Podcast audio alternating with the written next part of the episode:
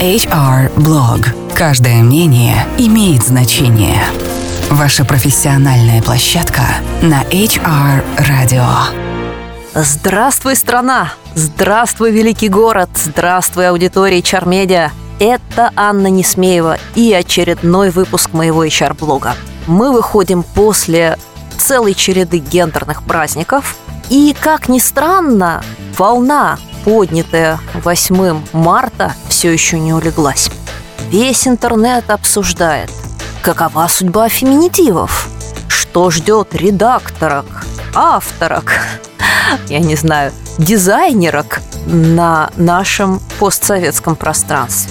Причем обсуждения эти начинаются с того, стоит ли уродовать русский язык, и заканчиваются битвой за права женщин. На самом деле все это упирается в то, кем вы себя ощущаете. Редактором, автором, журналистом, врачом или женщиной. И какая из этих позиций для вас приоритетна. Почему об этом говорю я? Казалось бы, какое дело до этого внутренним коммуникациям? Я всю жизнь говорила людям о том, что нужно очень четко таргетироваться по целевым аудиториям. Что успех коммуникации, то есть воздействие на получателей, зависит от того, насколько хорошо вы знаете свою целевую аудиторию.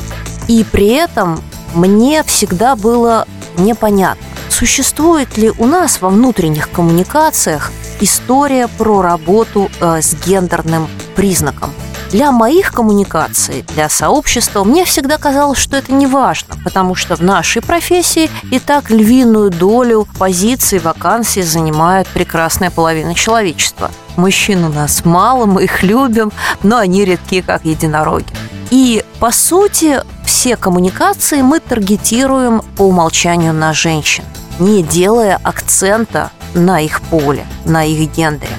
Но события последних дней, те самые феминитивы, возникновение достаточно большого количества э, специализированных ресурсов, различные флешмобы и даже анонсирование нового проекта Яндекса, который будет посвящен именно женщинам и женскому вопросу. «Я, она», а проект был проанонсирован недавно, заставил меня серьезно задуматься, а может быть действительно нам с вами в наших коммуникациях и в сообществе, и за его пределами стоит сфокусироваться на гендерных аудиториях. Для меня этот вопрос открыт.